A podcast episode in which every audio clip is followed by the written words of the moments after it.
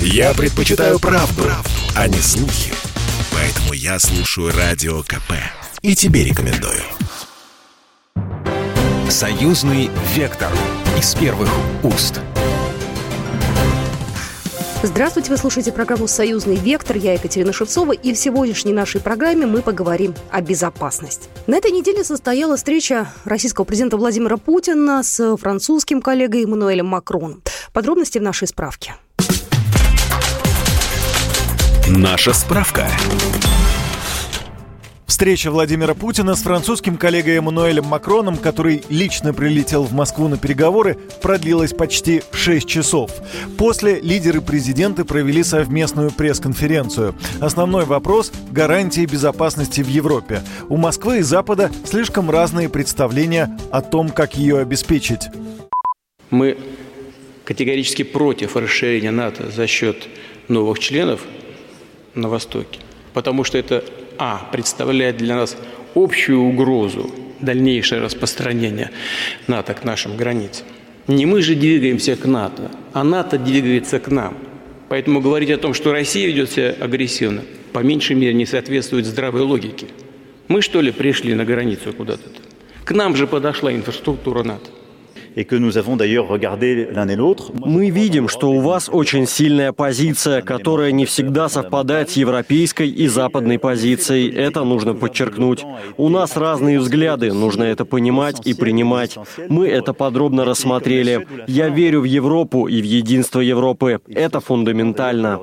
Однако мы также учли. Вы выразили, что в последние 30 лет были нанесены травмы и необходимо построить новые механизмы, которые бы обеспечили стабильность стабильность в регионе. Однако эти новые положения нельзя строить, не пересмотрев договоры последних 30 лет и не пересмотрев фундаментальные принципы или ограничивая фундаментальные европейские права, которые сейчас не затрагиваются в тех разногласиях, о которых мы говорим. Я думаю, что это фундаментально. Немало внимания лидеры уделили Украине. Исправить ситуацию там поможет выполнение минских договоренностей по мирному урегулированию конфликта в Донбассе. Но Киев старательно этого избегает. С момента их заключения прошло уже почти 7 лет. Французский лидер рассказал, что обеспокоен проектом новой Конституции Беларуси и словами Александра Лукашенко о возможности размещения ядерного оружия в республике. Я сказал президенту Путину, что меня беспокоит проект Конституции Беларуси, где предлагается убрать два фундаментальных положения 1994 года, и также призыв Александра Лукашенко в декабре по поводу ядерного оружия. Хочу сказать, что президент Путин меня успокоил в этом отношении. Напомним, референдум по изменениям в Конституцию Беларуси пройдет 27 февраля этого года. Белорусам предлагают обширные политические преобразования, том числе создание нового постоянно действующего органа власти – Всебелорусского народного собрания. Беларусь готовится к референдуму по Конституции. Александр Лукашенко заявил, нужно быть готовыми к информационным вбросам и фейкам. На заседании Совета Безопасности президент дал соответствующие указания. Будут давить на предприятия, трудовые коллективы, на работников системы образования, здравоохранения, главный ресурс – социальные сети и мессенджеры – но сейчас основное острие нацелили против членов участковых и других комиссий. Мы договаривались, что этих людей надо всячески защитить. И такую команду правоохранительные органы получили. Недавно наш министр внутренних дел об этом говорил – Пусть даже не переживают те, кто сегодня занимается государственными делами. У нас сегодня не та ситуация, что была в 2020 году, и каждого мы сможем защитить. Это наша святая обязанность. Не дай Бог они прикоснутся хоть к одному человеку. Вы знаете, что будет. Обновленная Конституция обеспечит развитие Беларуси в условиях новых вызовов и угроз. Александр Лукашенко уверен, на референдуме народ сделает обдуманный и правильный выбор. Но Западу он заочно уже не нравится. Не станет исключением предстоящая кампания. Более того, давление на Беларусь по самым различным направлениям не прекращается и не прекратится. Понимаю, Планировали цветную революцию в центре Европы, а получили неудавшийся мятеж. Американские и авторитетные там эксперты и политологи назвали его неудачной попыткой неконституционного переворота. А деньги в эту неудачную попытку то вложены огромные. По нашим только подсчетам, то, что мы могли отследить больше 6 миллиардов долларов, для Беларуси это заоблачная цена – те, кто их не отработал, попытаются опять взбудоражить людей. Александр Лукашенко потребовал от Совбеза принять все меры для того, чтобы референдум прошел спокойно и безопасно. Голосование по обновлениям в Конституцию Беларуси пройдет 27 февраля. И у нас на связи Николай Маратович Межевич, доктор экономических наук, профессор кафедры европейских исследований Санкт-Петербургского государственного университета. Ну что же, сегодня в программе хотелось бы разобраться, как решится украинский вопрос, насколько важно было присутствие в этой системе координат э, Эммануэля Макрона, э, что будет дальше? Ну и, собственно говоря, в свете начинающихся учений, проходящих учений э, российско-белорусских, как вообще будет складываться ситуация вот на политической арене?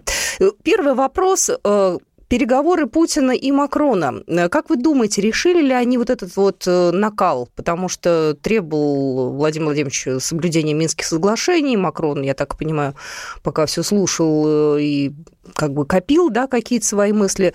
Зачем это нужно было и насколько эта ситуацию решила? Ну, первый момент, который нужно подчеркнуть, разговор вообще не идет об Украине. Э, разговор идет о системе безопасности. Но понятие э, безопасности глобальный или региональный, или, как э, говорю я на лекциях, мои коллеги, региональные комплексы безопасности, достаточно теоретично да, и доступно специалистам. Это понимаем мы, но это еще лучше, чем мы понимают наши оппоненты. Для людей, интересующихся политикой и международными отношениями во Франции, в Германии, в Соединенных Штатах, а, нужна территориальная локализация. То есть просто сказать, что Путин хочет, хочет захватить весь мир, мало. Этого, в принципе, можно не доказывать, можно ограничиться констатацией факта. Но э, этот тезис необходимо привязать э, к какой-то географической точке, то есть к какому-то региону. Безусловно, э, Украина здесь э, подходит лучше всего. Ну, потому что э, исследовательские задачи типа «найдите Приднестровье на политической карте Европы», уверяю вас, этот тест из сотрудников Госдепартамента США даст э, только профильный э, отдел, и то не факт. И то не факт. А Украина, но это все-таки величина, это э, размах, это история обсуждения вопроса, то есть нужно опираться на, э, когда вы даете людям информационную утку, то э, правильно будет ссылаться на все предшествующие уже ощипанные утки, которые запускались в этом направлении. Для этого, опять же, Украина годится, ну, а предположим, остров Готланд, который несчастные шведы так упорно обороняют и никак не могут защитить, потому что он никому не нужен, э, он не годится. Вот это вот первый тезис. Ну, получается, Украина является таким поводом для того, чтобы решить э, свои какие-то, да, уже ну, сложенные планы, да, и свои какие-то процессы политические запустить. Безусловно. Безусловно. И вот это понимание этого сюжета есть, вы будете удивлены, даже в Киеве. Даже в Киеве, даже вот этот странный человек, ну, скажем так, без большого политического опыта, скажем аккуратно, да, прекрасно уже понимает, что э, его лично, а это очень серьезно, и его страну, ну, это, конечно, не так серьезно, э, пытаются просто поставить на размен. Так остановись. И его это немного смущает. Ну, немного смущает или пугает? Или как-то он в состоянии этот процесс э, приостановить? Или уже все? лавина пошла? Я бы сказал так, это попытка одновременно при попадании в сложную дорожно-транспортную ситуацию, это попытка одновременно нажать на тормоз, а, нажать на газ, бросить руль и закрыть глаза. То есть это уже неуправляемый занос получается? В значительной степени. Так, ну а как быть-то в этой всей истории? Живые же люди, помимо вот этих политических игр. Люди да? живые, люди живые, но мы живем в условиях, когда нам говорят, что на Украине демократия, а в условиях демократии есть законно избранный президент. Ну, господа, значит, вот, пожалуйста, все дальше в, этом, в этой демократической парадигме. Решайте вопросы с законно избранным президентом инициируйте импичмент, выходите с мирными протестами на банковую, да? То есть э, делайте то, что можно сделать в демократической процедуре. Я, правда, не гарантирую, что вас не раздавят танками прямо э, перед офисом президента. Но это уже, извините, э, не наш вопрос. Украина ну, скажем так, с юридической точки зрения суверенная страна. Вы слушаете программу «Союзный вектор». Я Екатерина Шевцова. Вернемся буквально через пару минут. «Союзный вектор» из первых уст. «Союзный вектор» из первых уст. Еще раз я всех приветствую. У нас э, сегодня на связи Николай Маратович Межевич, доктор экономических наук, профессор кафедры европейских исследований Санкт-Петербургского государственного университета. И мы говорим о безопасности. Мы говорим об учениях э, российских, белорусских, э, союзной решимость 2022. Мы говорим о том, как Европа относится к этим учениям и говорим о безопасности в целом. Ну а вот на фоне этой э, напряженности наши вполне себе реальные учения, да, которые были запланированы в конце прошлого года да. и успешно реализуются сейчас как раз вот в эти дни, э, мы для чего их проводим? Риск войны существует. Когда элиты той или иной страны не могут добиться требуемого им результата мирным путем, всегда начинается военный сценарий. Я бы хотел напомнить нашим читателям слушателям то, что э, по состоянию на август 1939 года у Гитлера было несколько сценариев, и один из них предполагал то, что повторится Чехословакия, то есть Англия и Франция сделают какие-то заявления, которые не будут обязывать реально Германию ни к чему. И то, что Германия и Франция объявили войну, даже это Гитлера не остановило, потому что разведка мгновенно донесла, что эта война ни к чему не привела. Французские войска заняли 200 метров нейтральной полосы, и все. А Британия сбрасывала с самолетов листовки. Типа немцы, одумайтесь. А когда маршал авиации Британии порекомендовал бомбить в рамках объявленной войны предприятия, то ему возразили, ну как же так, это же частная собственность, мы что, коммунисты? Вот так это все было.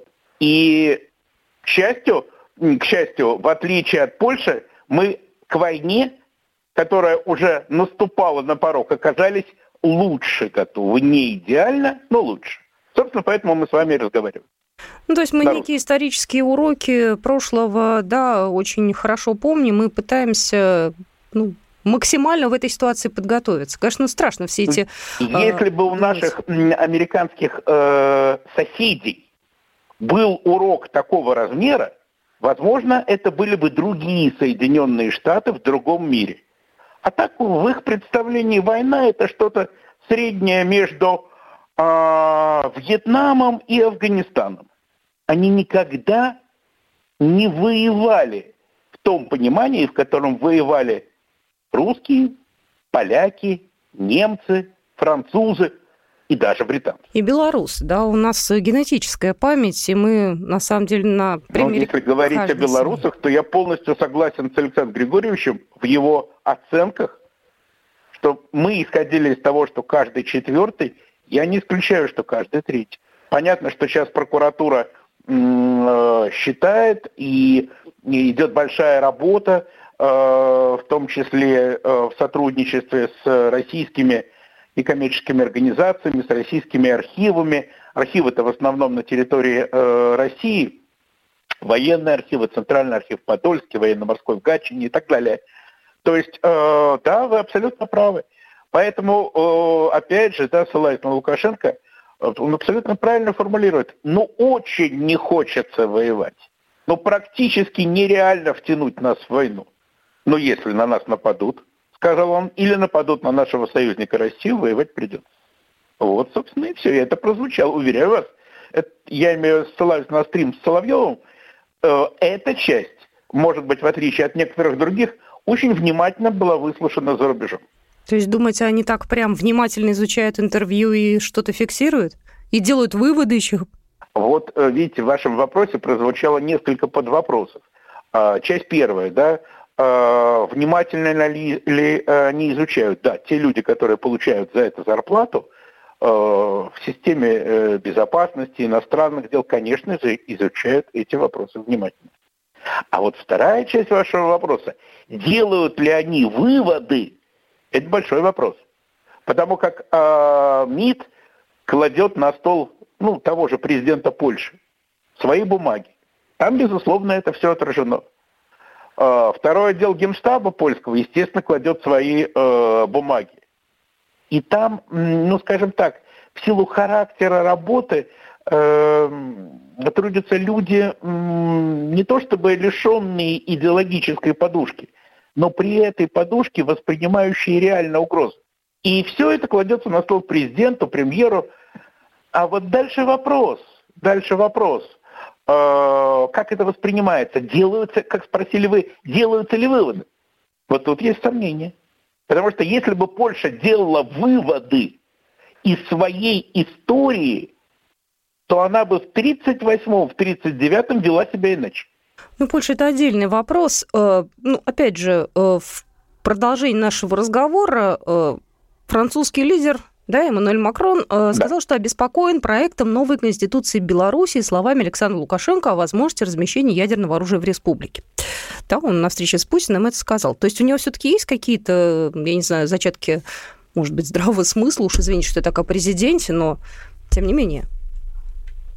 Если честно, я очень, во-первых, да, Э, в проекте э, новой Конституции Республики Беларусь вопросов, э, вопросы ядерного оружия не обсуждаются.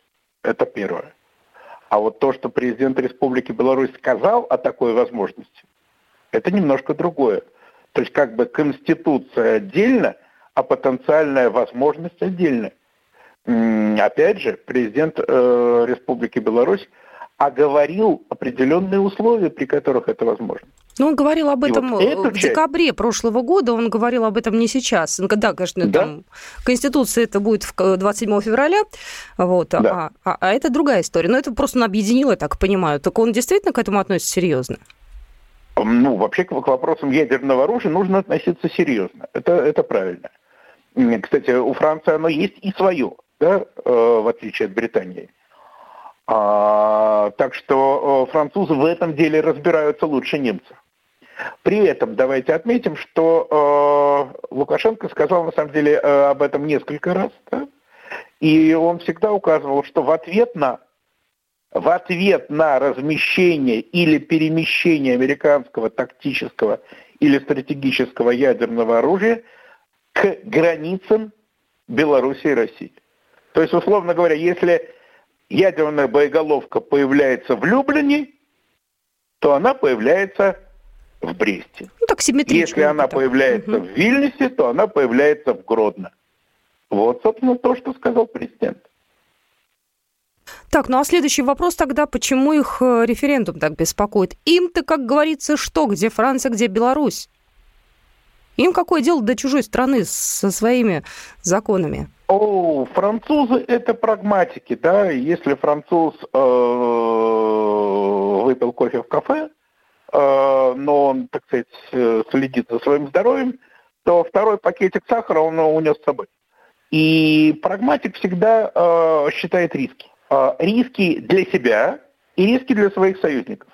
При всех нюансах, при том, что э, Польша в значительной степени переориентировалась на США, а не на Францию, как это было между Первой и Второй мировой войной, э, французы э, в определенной степени привязаны к польскому общественному мнению, э, верное и обратное.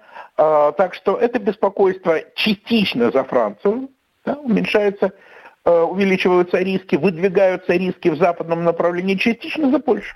Ну, то есть у них свой интерес э, и свои Безусловно. беспокойства. Безусловно, они беспокоятся не о нас, они беспокоятся о себе.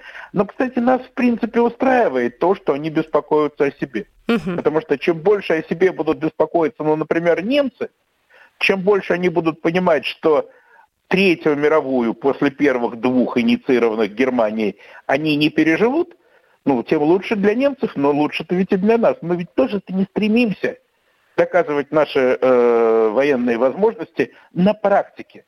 Нам бы лучше на конференции обсудить за чашечкой кофе, в какой-то более-менее мирной обстановке. Ну, и э, подытожить, конечно, эту историю все вряд ли удастся сейчас, но, по крайней мере, развитие конечно. на ближайшие, там, не знаю, пару недель. Вот у нас идут учения, да, они переговариваются между собой, совещания проводят, изучают интервью.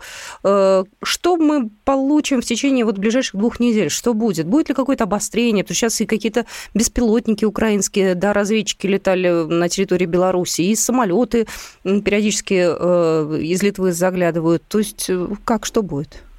Ну, тот факт, что э, с трех сторон вокруг границ Беларуси ведется активнейшая разведка, это есть факт. Да?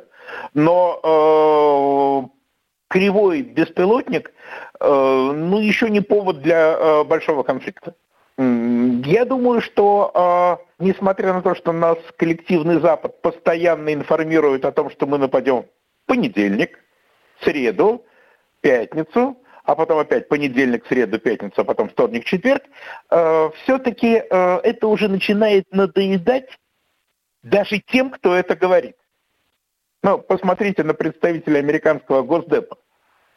У них выражение лица уже настолько постные, когда они в очередной раз говорят про сосредоточение российских войск э, на украинской границе, что ну, как у нас говорят, ежу понятно, что они не верят в то, что говорят. Будем ждать развития событий. Я искренне надеюсь на то, что все пройдет в порядке, что будет, не будет никаких эксцессов. Олимпиада тоже не будет в это вмешана, хотя есть тут уже сомнения. И обязательно с вами еще эту тему обсудим, ну, наверное, через э, некоторое время. Спасибо большое.